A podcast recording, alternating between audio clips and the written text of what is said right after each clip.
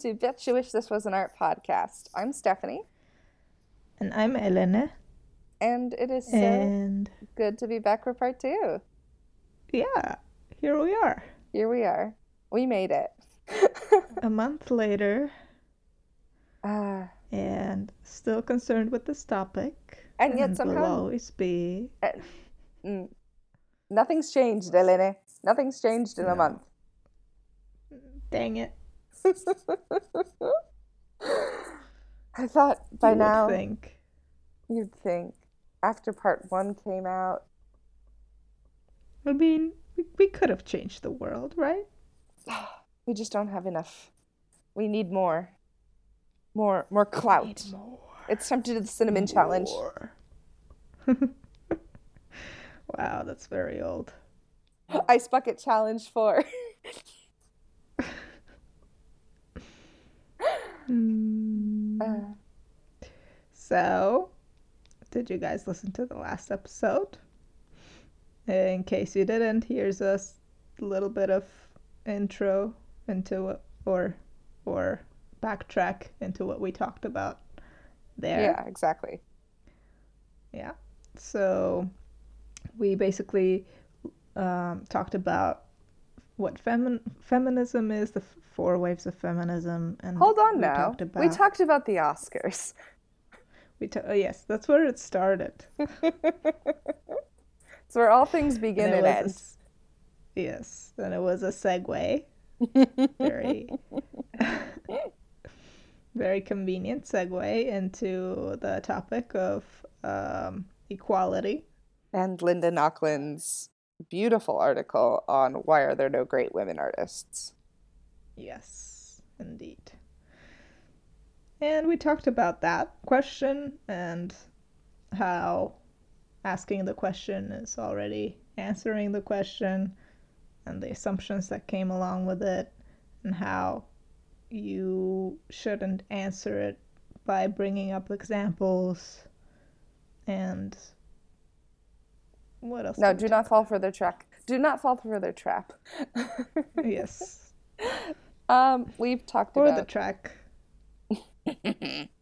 we talked about um, the the concern of the quote unquote woman problem and how Ah, yes. it's not really a woman problem because they don't really have like amenable solutions. You can't really just say, "Ah, well, we'll just put more women in galleries."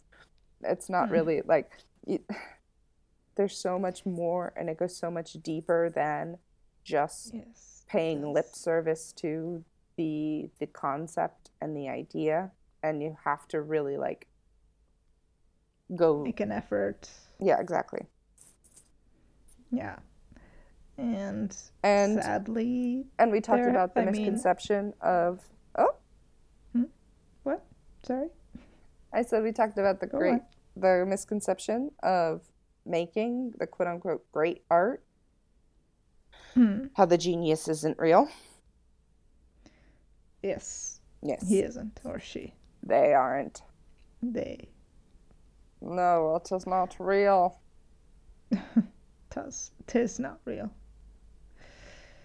And yeah, he- he- here we are now and we've with and we've made it and nothing's changed but we're going to continue to No. explain why nothing's changed we're gonna get into more like details into the technicalities of why there are no great women artists. So, like um, examples of how women were not given enough opportunities and all that jazz. and all that jazz. Um, Yes. And I think we can start uh only not only where we left off in our notes, but also like where where it begins in terms of classical training, which is in the academy and more so in the nude. Yes. So So, yeah, go on. so the availability of the nude model to aspiring uh, women artists um, essentially didn't exist. Like between the Renaissance and the end of the 19th century, it was almost for, I think it was, it was outright forbidden from women to actually look at a full nude. Whereas Yes. the painting of the nude was essential to your classical training as an artist. Um, Well, if you know, if you don't know the base, the the easiest, uh, well, for for example, if you're learning a language and you don't know like the basic grammar, then you can't really start talking in that language yeah, because because you know, I mean, you know the words, but you know don't know how to arrange them. So basically, get taking away the tools mm, of like the the of what you should base your art on or from where you you are led to the next stage and then the next stage and the next stage you are kind of without any foothold and yeah i mean yeah. makes uh yeah i didn't know where i was going with that last one Are you just trying to eloquently explain why learning Dutch is so hard for you? Ah, it's so hard. But essentially, it's like it's it's as if you were denying a right-handed person the ability to write with their right hand. Or the other way would would make sense more though, yes, because left-handed people are still sometimes denied to ri- write with their left hand. were you ever forced to write with your right hand? No, but I have a friend who who was, and she now writes with her right hand, but she draws with her left. God, that's wild. Yes. Yep. But essentially, it's that. It's this. This is supposed to be the most important thing you're doing, and lady students weren't allowed to do it. Hmm. Lady students, because God forbid a woman look at a male's nude, exposed thigh Yeah. muscle. I don't know. It's. I know, right? It's like. So tell me again how this isn't homoerotic. Smiley face. It's you know what's funny? There are so many like there are so many nudes paintings. So many. So many so, So many, many. of men and women hmm and it's uh, uh, and It's just same with like yeah, with institution with like uh, art fairs and stuff, a lot of nudes get sold and mostly the, these days I would say female nudes more. Uh, Mhm. At least that's what I see. I might be wrong, but um, they. I mean, you can't. Ladies can't draw the nudes, but they are drawn as nudes, and that is very popular. But they. Well, it's easier to get draw. into it's easier to get into like a major art museum as a nude woman than to be a woman artist. Mm. Mic Mic mic drop. drop throws self off balcony. I just it's Yeah. it's frustrating. It is. But female nudes were forbidden from the like almost all public schools, public art schools, uh, until the late 1950s. 1950s. Oh, you know. 1950s. No big deal. Yeah. Yeah, and um yeah, if women were to draw a nude male, and this was way late, um, like in in the at the end of the 19th century, where women were permitted to draw uh, from nudes, even then it was the model had to be partially draped. Um, so yeah. Well, but think about how a...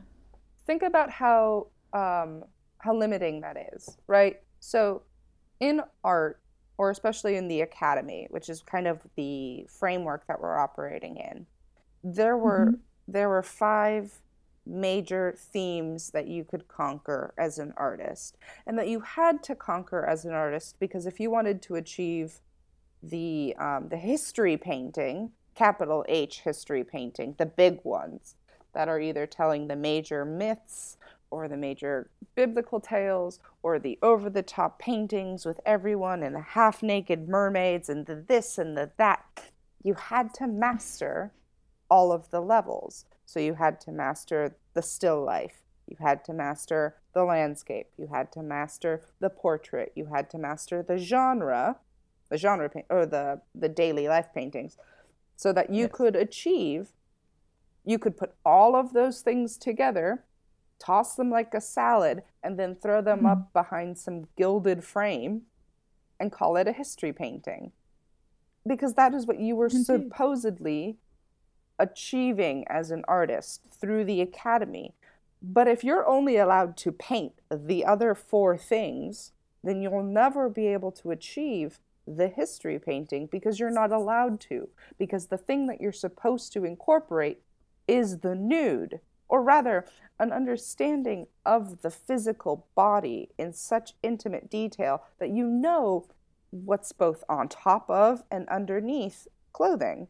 And then Beyond that, you need to know how certain clothes fold on bodies, and you need to know what the muscle is doing underneath that pant leg, or you need to know how a torso can twist, but you need to see the torso twisting. So, so it's completely counterintuitive, or rather, a waste of everyone's time and money to force these women to limit themselves, all for the sake of uh, modesty because God forbid there's a penis in front of a lady. Oh, yeah. Oh man, it's just it gets frustrating. Who's probably unmarried, is... th- therefore oh. a virgin, and uh, does course. not know anything about uh, sex whatsoever. What is sex? I don't know her. I don't know her. but yeah, I mean, and then that's only um, what's it called? That's only perpetuated by other women. So, oh, yes, oh, I would never, or only women of a certain v- variety would go and stare at a male's genitals all day. And it's like, go fuck yourselves. T- take a chill pill, Sarah, please. Sarah, have you seen it though?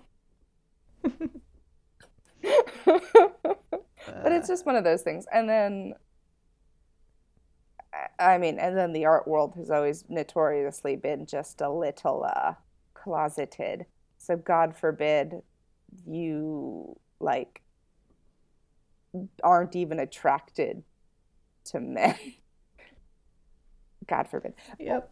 Or, you know what this reminds me of? Um, what? Michelangelo's women's drawings. Right? That, that boy are, did not know are, what he was doing. That are men. yes. They're men. They're men. This is not a woman. These are big, beautiful, but... strong hands, and I wish yep. they could wrap themselves around me. But, like, these are. Michelangelo, we knew what you were thinking and wanting. Do you think he was forbidden to draw ladies, or? I doubt it because other artists of his time were like hardcore painting really delicate, soft female nudes. So I think it was just mm. A, personal preference, and B, like, yeah. the way that he trained. I mean, Exhibit A. No, it was mostly personal preference, probably. Exhibit A, buff Jesus. Yes. Amen. Amen. Hallelujah. Uh, also, happy Lent season, everyone. if you're like, But uh, yeah, or yeah, Carnival for those who are suffering in Europe right now. uh, it was last weekend or this yeah, last weekend, and we didn't leave the house. I can still hear Dutch Carnival music if I close my eyes. But It's it's yeah, something, and it's uh, I live in the south, so it's like very very present. Because in the north, it's it doesn't exist. yeah. Yeah, but Well, Southerners anyways, know how to have a party, that's for sure. they do. I mean, it's it, it wouldn't be so bad, but the music's very annoying. But the rest is like fun, I guess. Yeah, Dressing up, it's kind of like Halloweenish, kind of. um, ish. But uh, Let's talk about the yeah. apprentice system. Well, first, uh, Nochlin actually made a good uh analogy. Is Mm, it analogy? yeah. uh, of comparing it to medical students being denied uh, the opportunity to dissect um, and examine a naked human body, which is kind of better than my language one. Well, but actually, but what's yeah, interesting there is that we did prevent medical students from dissecting human bodies for a time. Um, did we? mostly, well, we we completely limited it for a couple Mm. of years because you could only use the bodies of, that's where the body snatchers The dead, right? yeah, you had to use the you had to use criminals. Um, Ah, and unclaimed like unclaimed criminals had to be used because they had forfeited their rights to humanity essentially. Um, okay. but that's where you get people who used to go and rob graves and like Mm. oh my God, we have to. I'll, I'll talk to you more about it. But like, it's essentially it's essentially people used to, or or medical hospitals needed bodies Mm. to dissect because you can't learn the human body without working with the human body. So What? what they did is that doctors or professors would pay these um, these body snatchers, these grave robbers, um, a couple of pounds per like or a couple of dollars per uh, per body, and the fresher it was, the better. Which is only mildly complicated because then you had people robbing graves. Recently deceased bodies. That's the when the the idea of the Victorian vault. Have you seen those like really weird designs of um Yes. we'll have to do an episode on that. Let's do that for Halloween. Let's talk about the Victorian Okay. architecture of, of cemeteries. Oh, I love cemeteries. I love cemeteries. Let's do that. Okay. But Okay. exactly. Do not deny the opportunity to dissect or paint the human body. Yes. And then um, Linda kind of brings up couple couple of like pictures and paintings as uh, like examples of how women were not allowed to to paint uh, from the nude. And one of them is a painting by Zoffany, which shows uh, members of the Royal Academy of London who hmm are gathered uh, in front of two nude male males, and uh, everyone is present, every a notable name of the academy except one, which was the only female uh, member, and that's Angelica Kauffman. But she Yep. is in the painting Yep. as a painting on the wall. So she's not a figure among the like the people, but she's a painting. Yay. Take that, sexism. Yep. And then yeah, there are some where that show them painting from uh, women painting from uh, model in either bathing trunks or drapery or modest attire, blah blah. And then there's a photograph by Thomas Eakins from 1885, and it is from a women's modeling class at the Pennsylvania Academy, and it shows w- women uh, painters seated in front of their model, which is a cow. a cow. A beautiful cow. It was a great painting. Cow. A- it was a beautiful little try. How does that resemble a human body? How? It's ridiculous. Die. Fuck. But I mean, it's, Oh, I mean, exactly. Exactly. Yep. It's bullshit. It's bullshit. I'm mad. I It's bullshit. mad. Oh, Talk about the apprenticeship. I do. also bullshit because it's this whole concept. I mean, so it's the, the internship of the 19th century, the apprenticeship, where you competed to work in the French Academy. So, so we'll talk about the French model specifically, just because that's the, probably the most like intricate.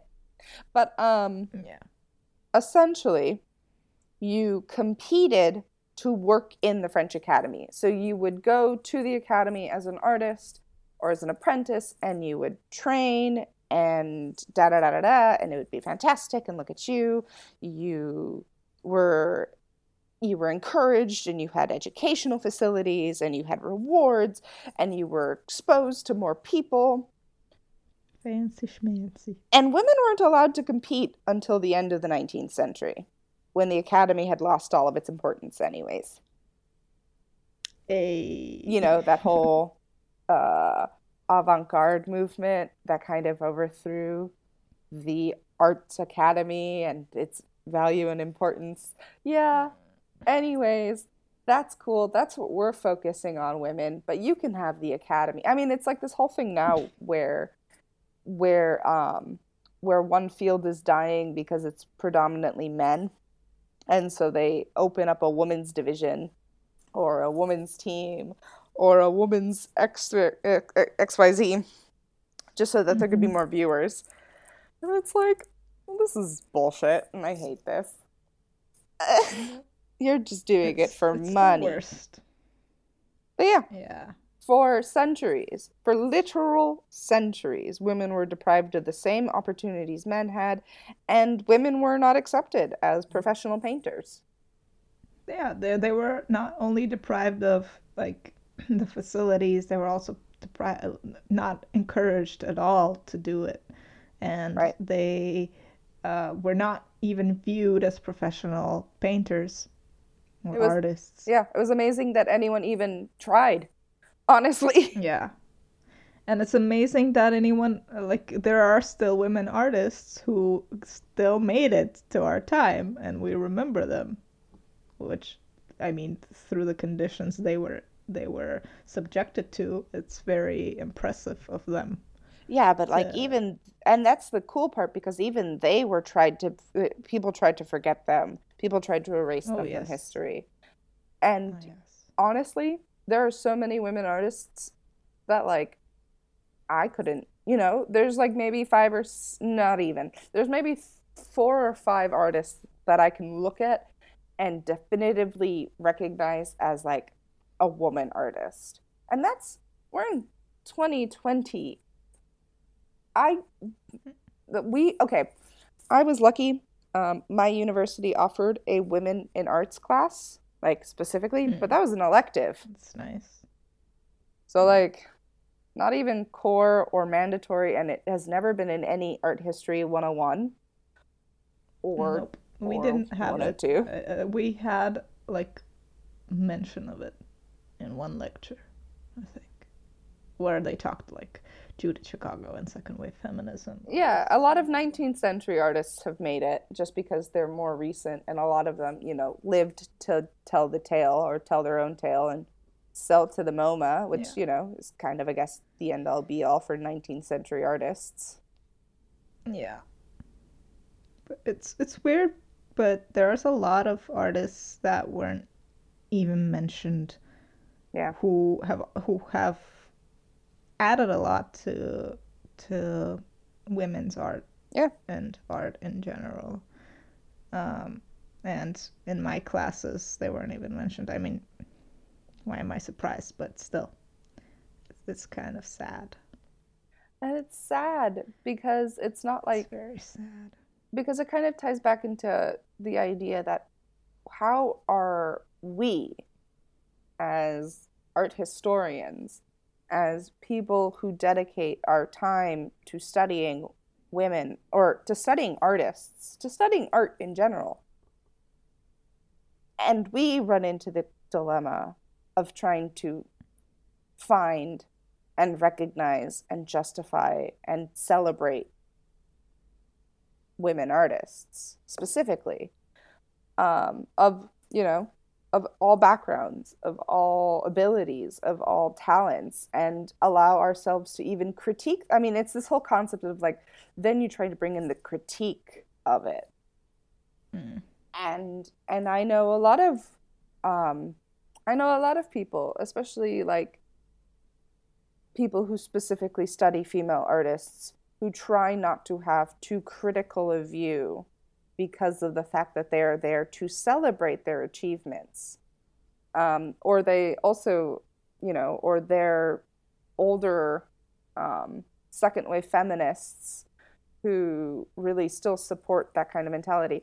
I keep thinking about a curator i worked under for one of my internships who lived and breathed and loved Judy Chicago more than anything in this world. Okay. Like she used to hang out with her once a summer. And Wow. I just hate Judy Chicago. Well, she, I will she- be on she record added for a that. lot. She to- sucked. to- she added a lot to the feminist history. she though. did. The dinner party's great. Her women and- birth series is great. Her fine her art is great. I love her concept of craft is art. Yeah, cool, fantastic. I hate Judy Chicago. Picasso did great stuff too, and I hate Picasso too. Yeah. I mean, they are problematic, but Capital you can't P. take away the fact that they did add some stuff. No, the- but she's like the epitome the- of white feminism. I just have so many issues with Judy Chicago. But um well Mm. I'll stop being so obtuse about it. But like it's just it's we can dec dedicate an episode to her. to tearing talk about- apart Judy. I mean, we should as a part of like this, we should just because the dinner party did so much. But. I specifically have a tough time associating um, feminism with like genitalia. Mm. which is why the dinner party to me is also like complicated as a piece as a piece to like appreciate and celebrate just because like I don't subscribe to the idea that your gender is what is between your legs. And that was a really big rallying cry during the era that Judy Chicago was creating this work and the politics that she, the gender politics that she subscribes to. And so there's so much attached to like, yeah, here's some great women artists' vulvas or great women's vulvas. And it's like, yes, yes, yes. I too will feast What at this table. What about those who didn't have vulvas?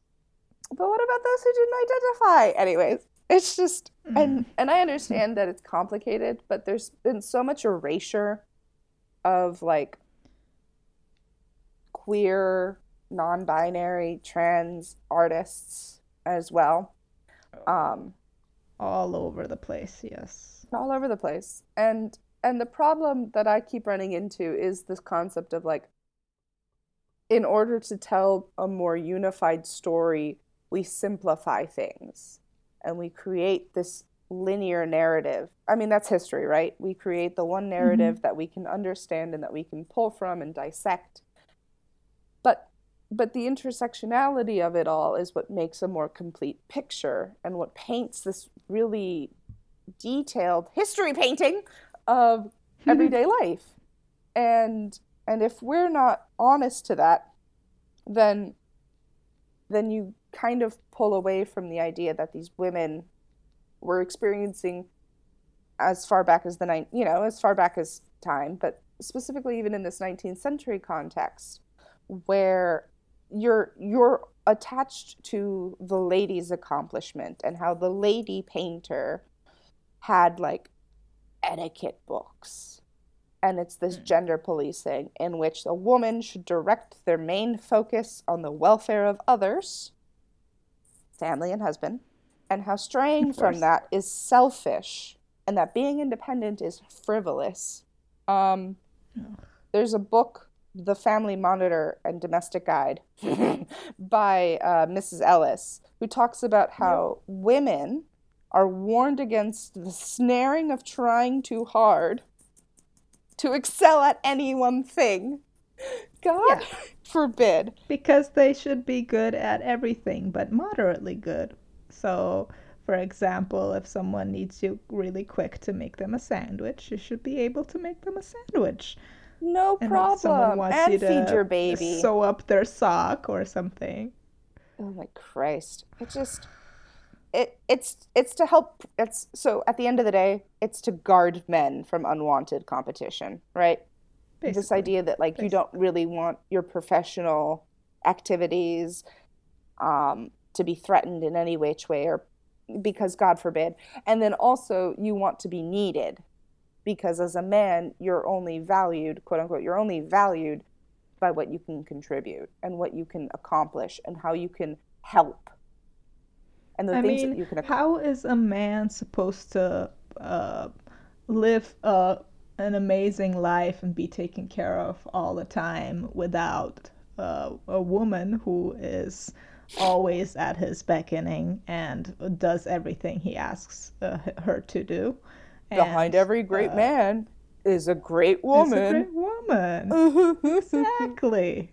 Um, I hate it. I hate it my dad last night was talking about how um how uh, the rest of the world, or rather, um, they have Italian friends, and so mm. they. My dad was talking about how Italian men make fun of American men because American men do their own laundry. Wow. Right? Right? Wow. Right? mm. Uh, not to misalign the Italians.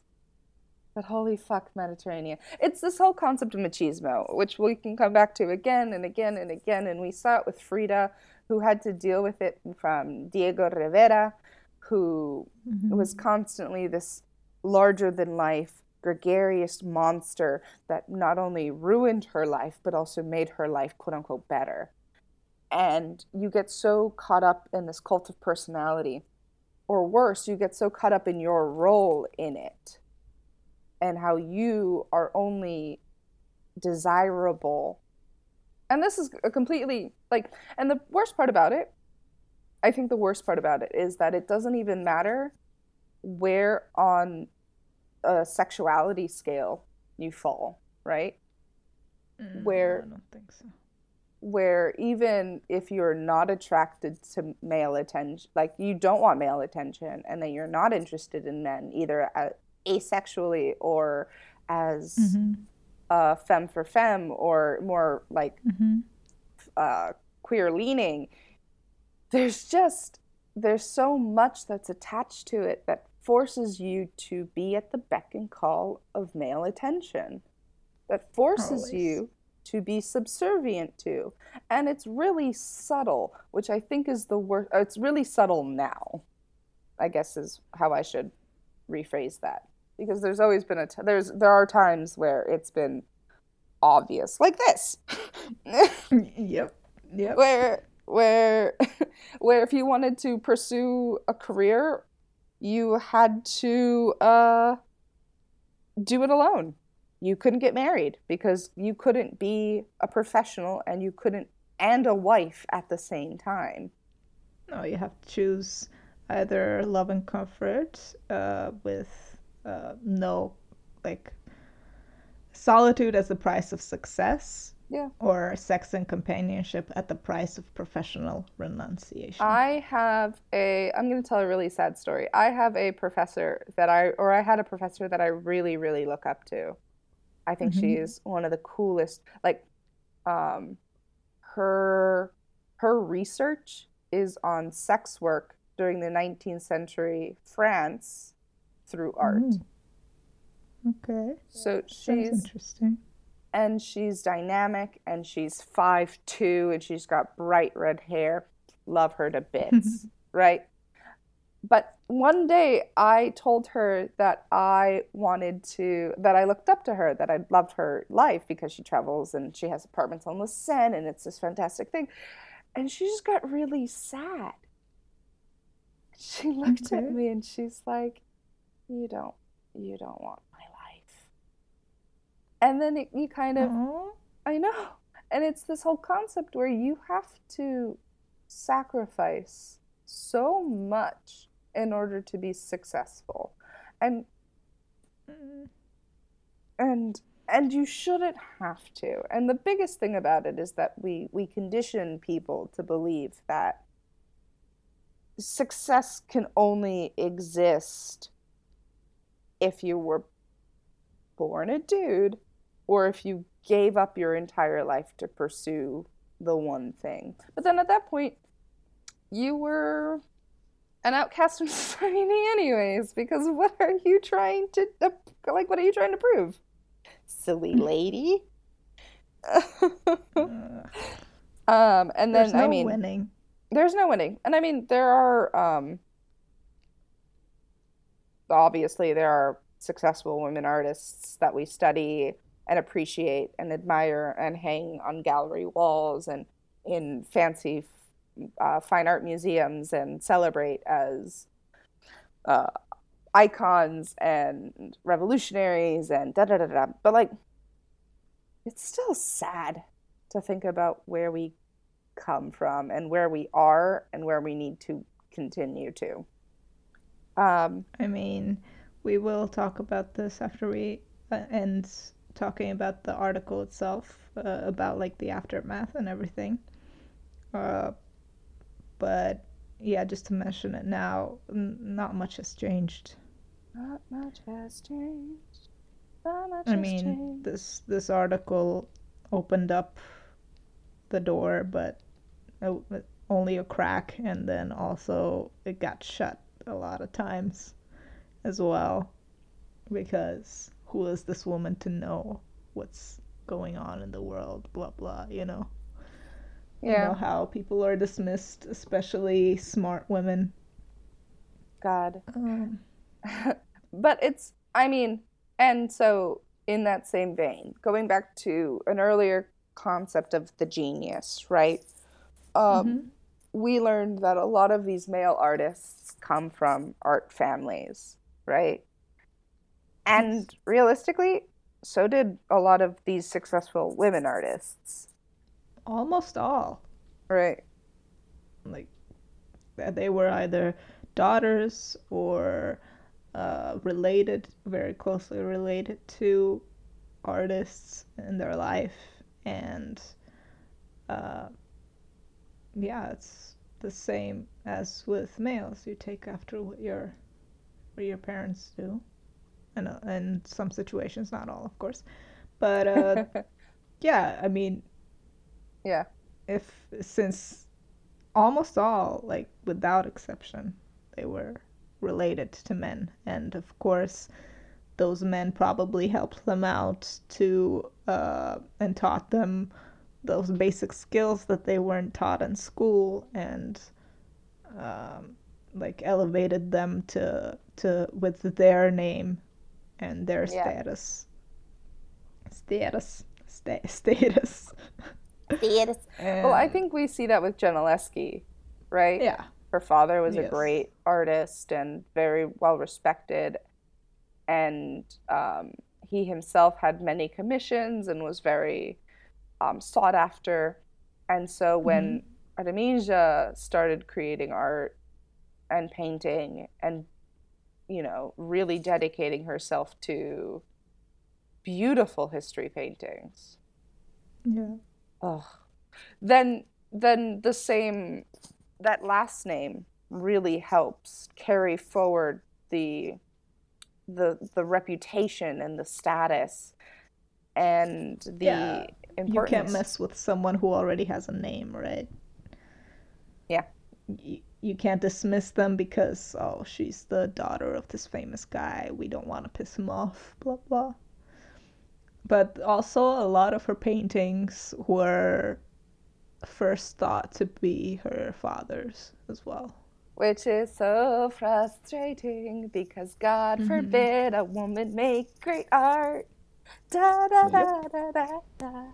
But it's just so much. And I think like Yeah. um so in the uh quick quick segue, but also important.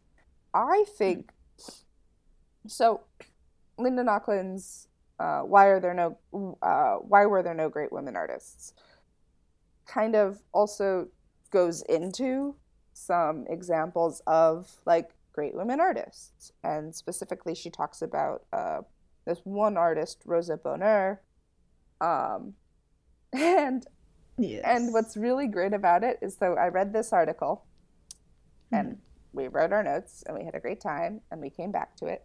But in the hmm. Meantime i'm reading this book called uh, broad strokes 15 women who made art and made history in that order by oh man i just had it whoopsies Mhm. by By a woman?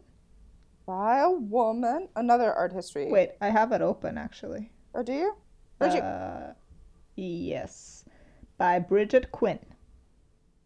god that's embarrassing but like it's a fantastic book and um i only just picked it up recent or i picked it up a hundred years ago and then i only re-recently came back to it to talk about this hmm topic but also because wow it's amazing. But the chapter five is literally about rosa bonheur. Nice, it is convenient. so good. She is so Hmm. cool. Um because before this literally before this article and before this book i had no idea who this woman was.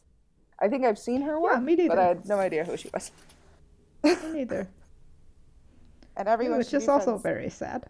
she yeah i know isn't it because i mean as an american the buffalo bill stuff is kind of fascinating but also like her story and her ability i uh, i have feelings about uh, certain interpretations of her and her platonic friends but uh it's fine Quote tm unquote platonic. Quote unquote platonic. Assumed platonic but also hmm gal pals am i right? Am i mark? am i right friends?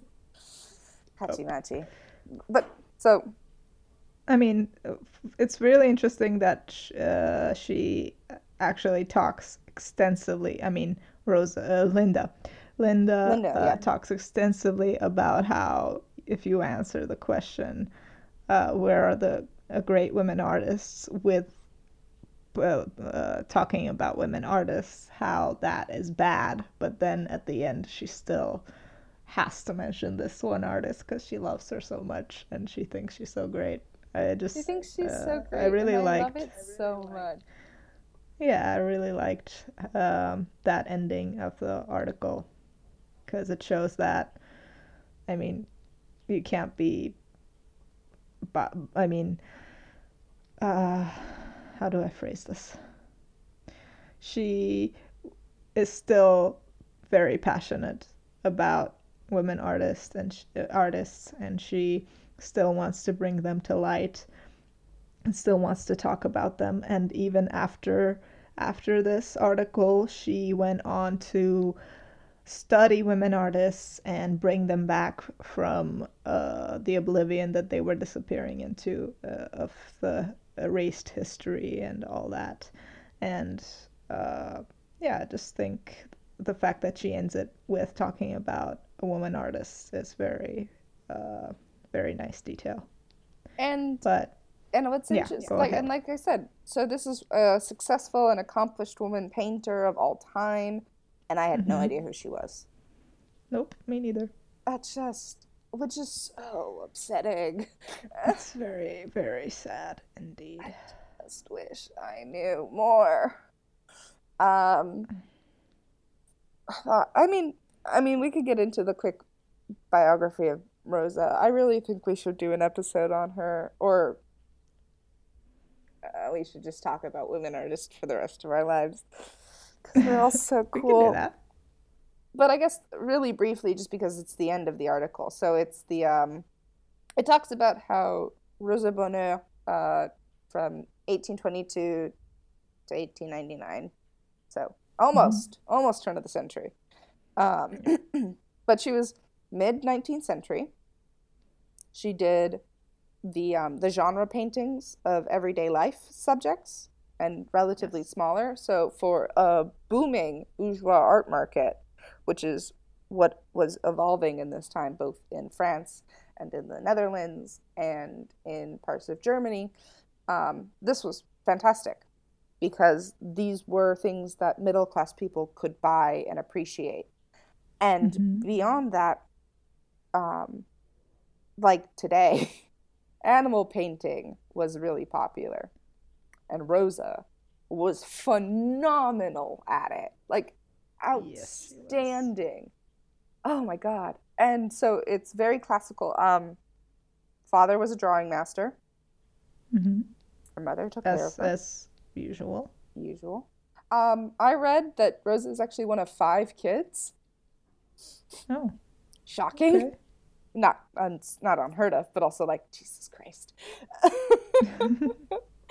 um and Do you Rosa think that's was a lot? I mean, yes. I have a friend who has like ten brothers and sisters. Christ Jesus. Yep. Yep. And Anyways, go on. And so is the tomboy of the family. Um, she kept her Mhm. hair short, not like manic pixie dream girl style, but like a nice, nice, respectable short haircut. Um, and kind of, she she was the one. She is an artist who used to cosplay as like um uh, as the artist because she'd wear pants, but pants would be her painter outfit. yes. Not her every day, but her painter outfit because you just can't paint in skirts. So she needed the pants But like she defended her femininity in such oh, a she did, which is very a also very profound sad. way. In such Yeah. a profound way. hmm Oh my god. I mean, and not she didn't say, have but to. yeah. I'm so sad. It's so frustrating uh, because there's um so in this article um Mhm. the one that Linda wrote so there's a lot of like quotes from Rosa Bonheur herself and it's just it's that that um she didn't want to marry and lose her independence like her mother did. Um she dressed like a man and kept her hair short because she said that it was demanded of her by her profession and that she constantly defended her femininity. Um, she has this quote here where it's um, why shouldn't i be proud to be a woman?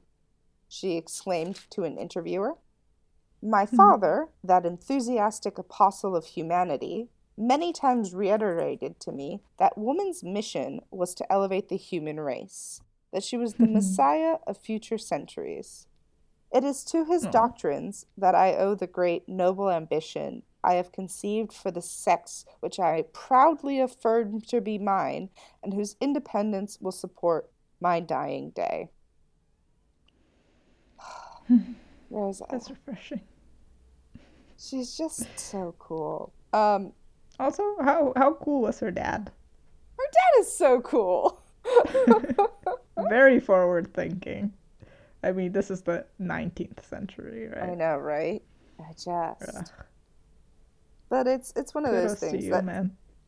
um. So Rosa actually did marry and widowed Mhm. um in like Okay. 89 so towards the end of her year but like uh towards the end of her lifetime but it's just like she actually herself claims that she never married or was never a wife, Okay.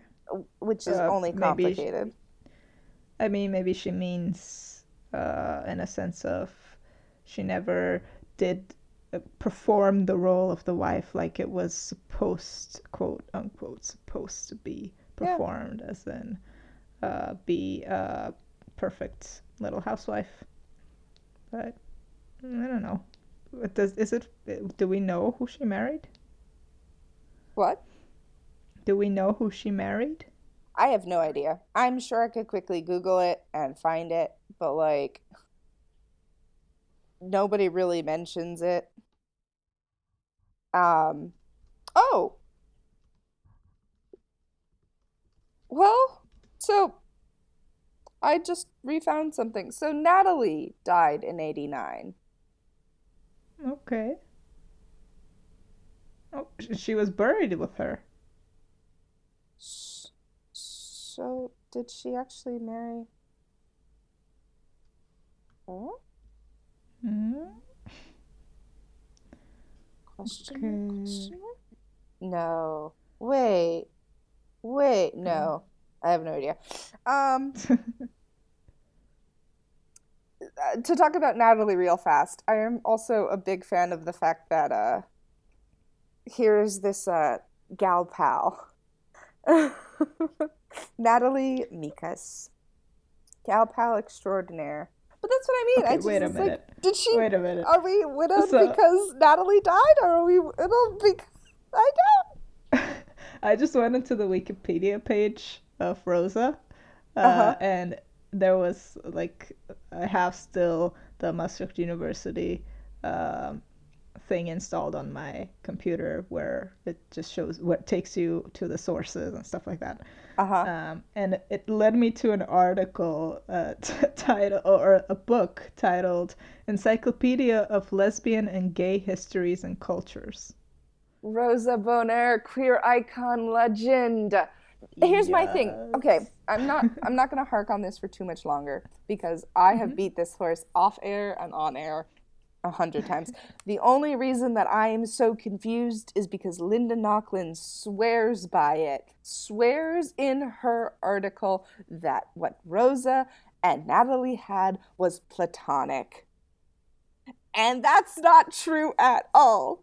Holy Jesus Christ, I feel so cheated. No, I feel mean, cheated. I mean, but I mean that's the thing is that like on. there's also this idea that like she had two female partners in her lifetime. hell yes, The first- hell The first Natalie Mi- Micas, and Micas. Bonner grew up with and then lived with for 40 years. And the second, Anna Klump, Yeah. however that's pronounced. came into her life after the death of her first partner.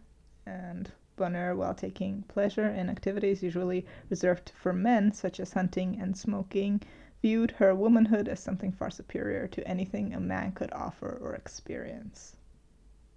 Femme for Yes. femme, femme for femme, femme for femme, femme for femme. I just I love that. What a Yeah, she was legend. buried with Natalie Micas. She was buried with Natalie. I just love that. lifelong companion. It's so cute.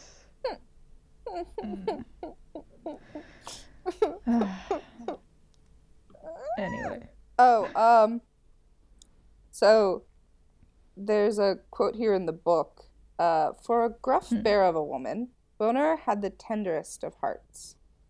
The thing is decided, right? Boner wrote. Once Klump had pro- uh, promised never to leave her. This will be a divine marriage of two. Hmm. But yeah, totally platonic. Super gal pal. Linda. I just hate it, okay? I just want maybe people. Maybe she didn't know. Don't judge her too hard. I, well.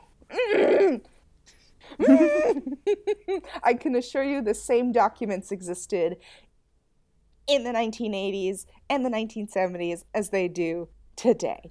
Much But like how everyone's known. Wikipedia exist? Who's to fucking say? I, I mean, but it's I like don't know when Caravaggio. Wikipedia was invented. I couldn't tell you. Want to quickly Google? no. No, but I mean, it's it's like- fine. it's like it's like it's like it's like it's like Caravaggio being Hmm. hella queer, and then everyone being like, "Yep, nope, yep, sure, nope." Anyways, straight man over here, Michelangelo. Michelangelo too, but Caravaggio too. Yeah, but we were talking about him before, so it just popped into my head again. Know. everyone, Those women are men. everyone is gay. Everyone is gay. Anyways, I just it's so frustrating because because not that they exist and not that like how dare we not talk about it, but it's it's it's the constant erasure of it. Because it's not like it's it's not that straight artists can't exist, right?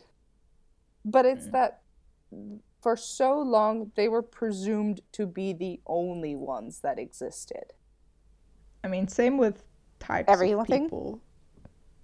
Yeah, I mean, gays were invented in the 20th century, right? That's what I've been told. Yep, me too. Oh, they were um, invented in a lab or wherever. built by some communists to overthrow the American way, obviously. yep, obviously. Obviously.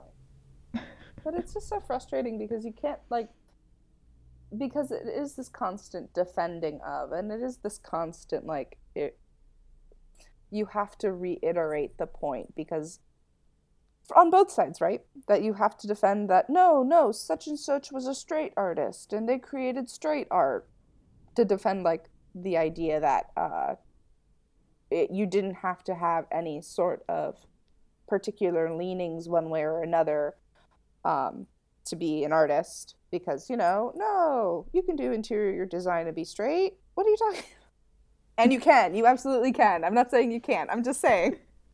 There's this there's this constant there's this constant like um, defensiveness that people take on to talk about this kind of stuff because no you see we're just trying and we just need.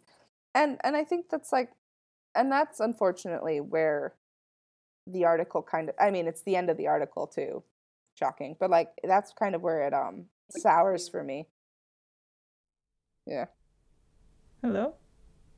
hello You went away for a moment. no i didn't i'm here always I didn't hear what you said. Oh. Well, it's it's the um it's that we are constantly trying to defend ourselves and we are constantly trying to promote ourselves and we are constantly trying to like ex- coexist which is great. But like that unfortunately is where the article sours for me because hmm. of the fact that like I mean it's the end of the article too so like what a what an unfortunate way to end. But like you know I understand the times and I understand like the whole concept of like yeah no it's fine. Anyways super platonic. We don't have no super anyways. It's like okay okay. I mean, I technically, you can't really know unt- unless you knew them too. Mm. I know you don't want to hear this, but I just didn't like the use of the I didn't like the defensiveness of the word platonic. yeah, that's fair. And I can understand if you're like pulling from other sources that are like, yeah, no, she claimed that they were just gal pals. Well, so was Kristen Stewart. Of course, of course, she did. Of course she did. It was the 19, 19th century. Read between the lines. Read between the lines. But so that's the thing is that it's like I understand that I'm also judging it from like a queer feminist, modernist, uh, postmodernist uh, perspective. hmm There's a ton of bullshit words, but like academic words. But like it's just it's this whole concept of this is the end of the article. Wow, hooray, we did it. Yeah, cool. By the way, totally a straight woman. It's like Linda. Linda, no. Linda Nochlin, no. Anyways. Other but than we that, can though. talk we can talk about queer art and that uh, erasure and everything in a separate series, and so we can talk about it for years and years and years. Um, we could but dedicate for our entire doctorates to it. yes, and Go on um, rooftops and just yell. Let's do it. Let's do it. I'll, I'll do it in, in in the Netherlands, and you do it in America, and we'll just scream. Yeah. People will be like, "What the fuck is going on?" I mean, at least the Atlantic will hear us. Will she? Will she? So, what did the article accomplish? What did this article do besides, like, give me a hernia and a newfound Um, rage to pick up a baseball bat? I mean, despite you know liking the ending of the article, it still did a lot for uh, for feminism and for art and how it uh, it was recorded and how it was studied and people double looked or uh, looked back on like artists who ha- have been deliberately erased or and uh, gathered all the data and looked up all of the these women women artists who uh, were tried to be erased from history or were not remembered for what they brought to the table and so on. And it uh, re- resurrected a lot of forgotten works and uh, I mean even uh, afterwards Linda went on to study w- women artists and release other articles that talked about feminism and uh, women and um she brought a lot on the table that was under the table before you know what i mean Yeah. No, I mean, she did bring a, a ton of exposure. A Yeah. ton of exposure to these women artists, especially Rosa.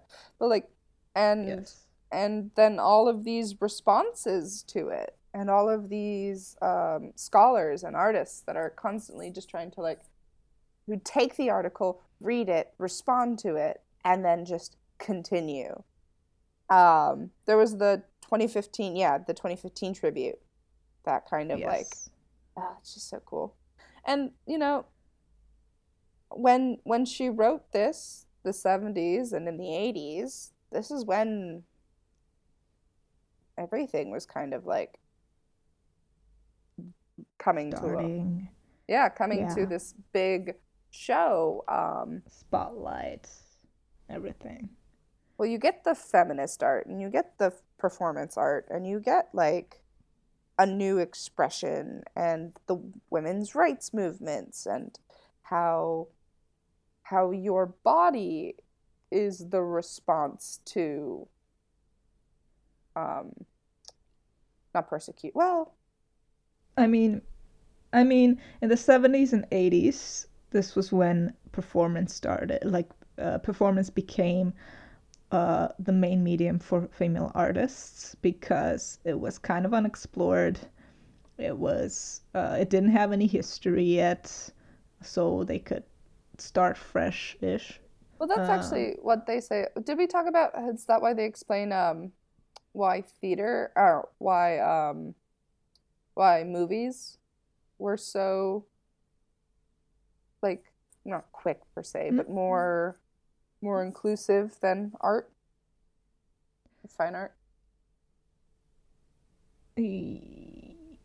I mean, what? because it's quote, I'm sorry because it's like quote unquote newer than the tradition of painting and Ah, anything that's okay. newer kind of like uh, allows for a little bit more room for inclusivity Ish, yeah. ish ish. uh, only because like the old movies uh, from like the 20th century, the beginning or middle of 20th century, they were kind of still very um, centered on this uh, idea of a woman you can't control and presenting this idea of uh, woman to help move along the character of the man. You know, I mean that's still that's still relevant in some movies uh, today, but yeah, it was much more open, uh, and it became even more open in the seventies, eighties, and in the and especially now. um, but yes, it is another field that was very open. Performance art, also fashion. Yep. Uh, because what these women were doing when they were like crafting quote craft Quote. art, they quote unquote craft art. they created or they uh, they gained the skills uh, to sew and to make stuff and uh, fashion was also kind of uh, i mean it's Yeah. making clothes right Yeah. And and design and and you also and making have idea presenting ideas blah blah um, but yeah you were saying no but i mean it's this it's like it's the over top nature of what you could be creating and who you could be and and how you can define your i mean how you can define your femininity Mm. and your independence in the same vein yes which is exciting and new and that's why you had these um, these previously excluded communities women minorities etc like who really rallied behind these new ideas and these new concepts and transformed them and made them personal. Um, yes. and they resisted the idea that art would only be valid if it wrestled with the concepts of like if it's your individual struggle or or this big over the top uh, masturbatory performance piece that like explores you as man and genius you know and they moved past that and they created more uh, they allowed for personal but also shared experiences and uh, and leaned on that power to the unite classes who felt isolated by the silence surrounding anything that differentiated from their like experience of this universal quote unquote Mm. universal Yeah. and that's where we get artists of like today who are still kind of like playing in the sandbox that was created for them by mm-hmm. by the civil rights movements, by what it is allowed for you to express yourself as, and what you are allowed to see and interpret and adopt and transform and transcend. And sure, art is weird as hell. yes it is It is, especially It's contemporary weird. art. Especially but but the fact that you are allowed to or yeah the fact that you're allowed to do it regardless of who you are and what your expressions are is phenomenal. And better yet because of the fact that art is political in its whatever its interpretations are whether it's your race policies or your gender identity or your self expression or your social welfare or your beliefs. Like, whatever it is that defines who you are as both a person and an artist and an audience member is now seen and recognized and interpreted and debated Yeah. in a way that with the use of the internet which i think is a thing that we should even talk about. How how wild everything is now like how slapstick and how over the top everything is now because of the the ability of sharing over the internet. But um but how all of these things and this constant revision and this constant reinterpretation of what it is we've seen and what it is we've talked about um, and how we're allowed to reshape these narratives and reshape these biases and um, that historical revision is a response to is is one way to respond to like these erasures and absences in history. And especially in how it makes women believe in their own inferiority it's just, it's just. I mean, also with even though women can now draw from the nude, women can now learn the basics and move to a lot of other fields and do whatever. There's still a lot of disparity in gender, yeah. uh, especially at like art art auctions. And um, well, during the 2015 tribute uh, for Linda Nochlin, Eleanor Heartney said uh, Nochlin nailed the problem for four decades ago, uh, and that her thinking is still so current says some sad things about contemporary culture. Yeah. Uh, that was 2015. yes, 20. Five years later, we're still in the same place. Uh, it still exists, people. One month yes. later, it still exists. I thought we fixed this. Did you not listen to yeah. part one? Anyways. In the past decade, only 11% of all work acquainted by the US top museums were by women. 11%. This is between the years of 2008 and 2018. And only 3% of these women were African American. Um, also, uh, 14% of all exhibitions were either solo shows featuring uh, female artists or group exhibitions in which the majority of artists were female. So, uh, all exhibitions held around the US from 2008 to 2018, only 14% were fe- female or, or, were where females participated in.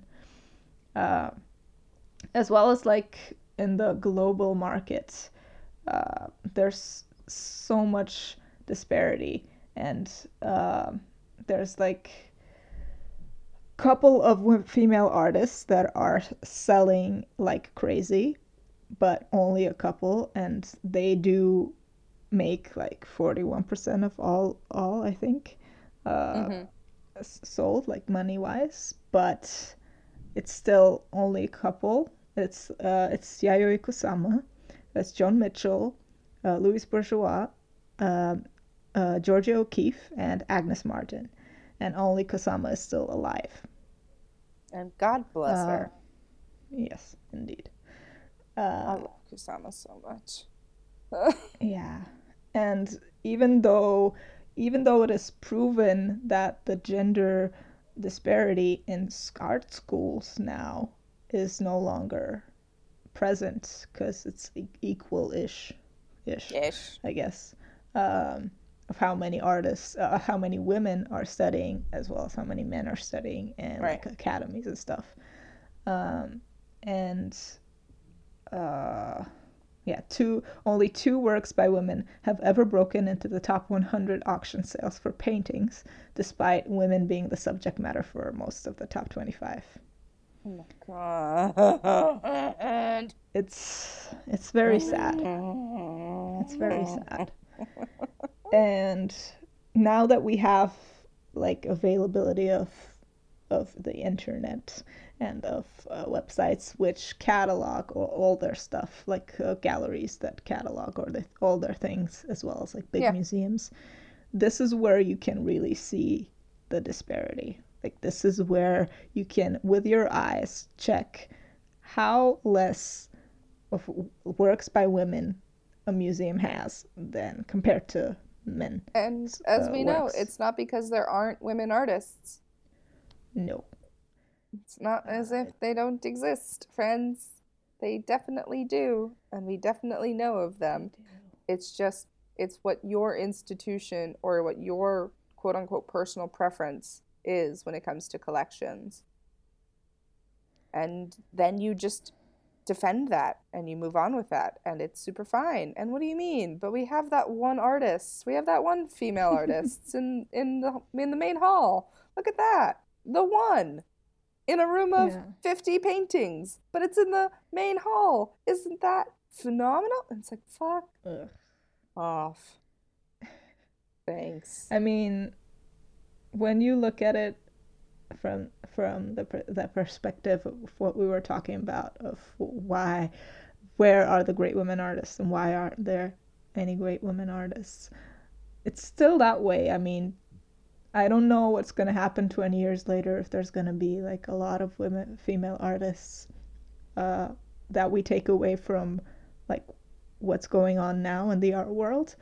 But right now they are there but they're not getting the the the light that male artists are getting. And they're not getting the praise or the the recognition for their work that the male artists are getting. And so there's- while uh, yeah while it has changed certainly uh that uh, there are like women can, can now create things on the same level or start from the same level and uh, all that. It's still like it's still a bad situation we're in. It's still not enough. It's- there's, there's still so much to do. And I think a great place to start when it comes to like how to con how to how to combat this, right? Is especially well in in so many different ways. There's um in an academic sense, if you if you you know, if you have the desire, the privilege, the the opportunity to go to art history classes in university, right?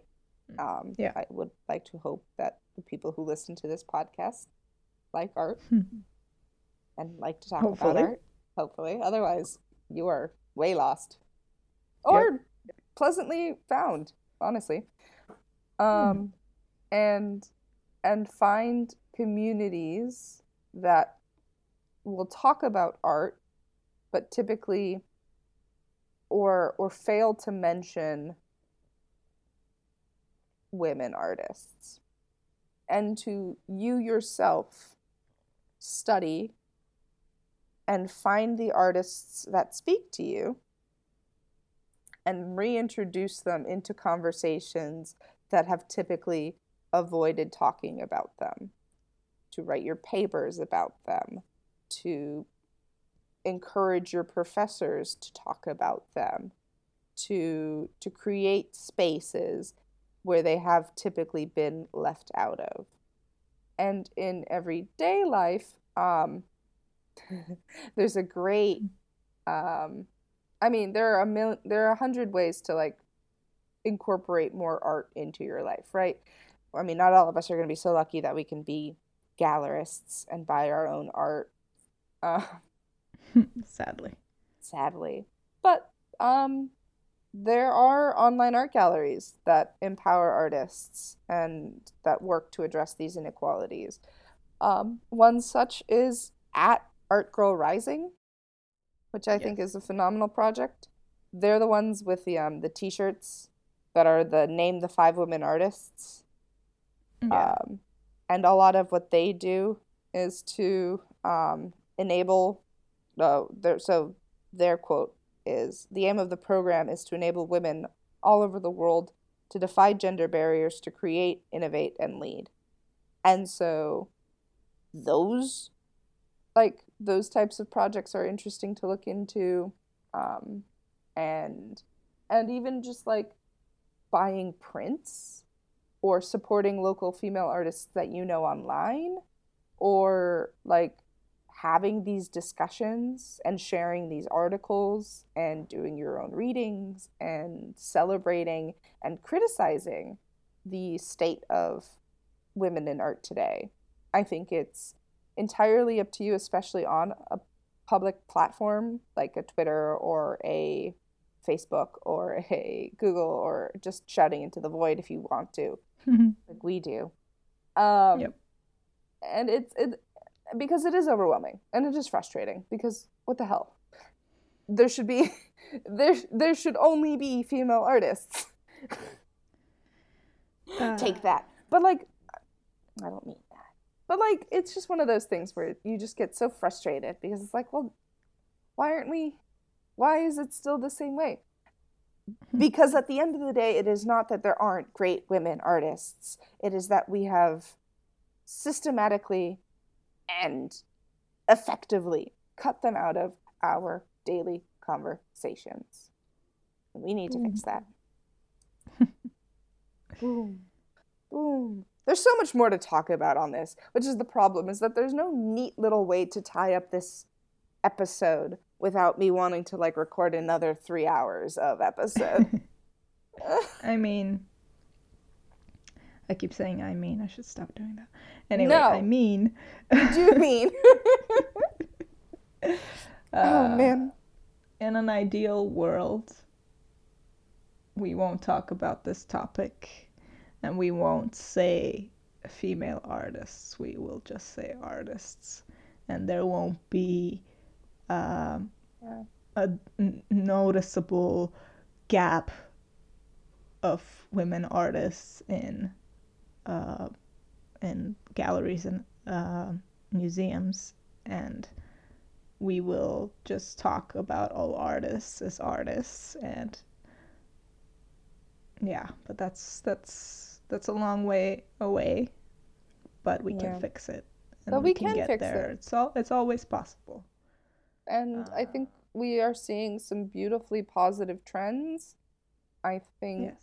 we are as we evolve past the idea that you have to sacrifice everything as a as as a woman to be successful um and are creating new standards of success and greatness and ideally um the more difficult conversations that we have the better it is for everybody honestly honestly.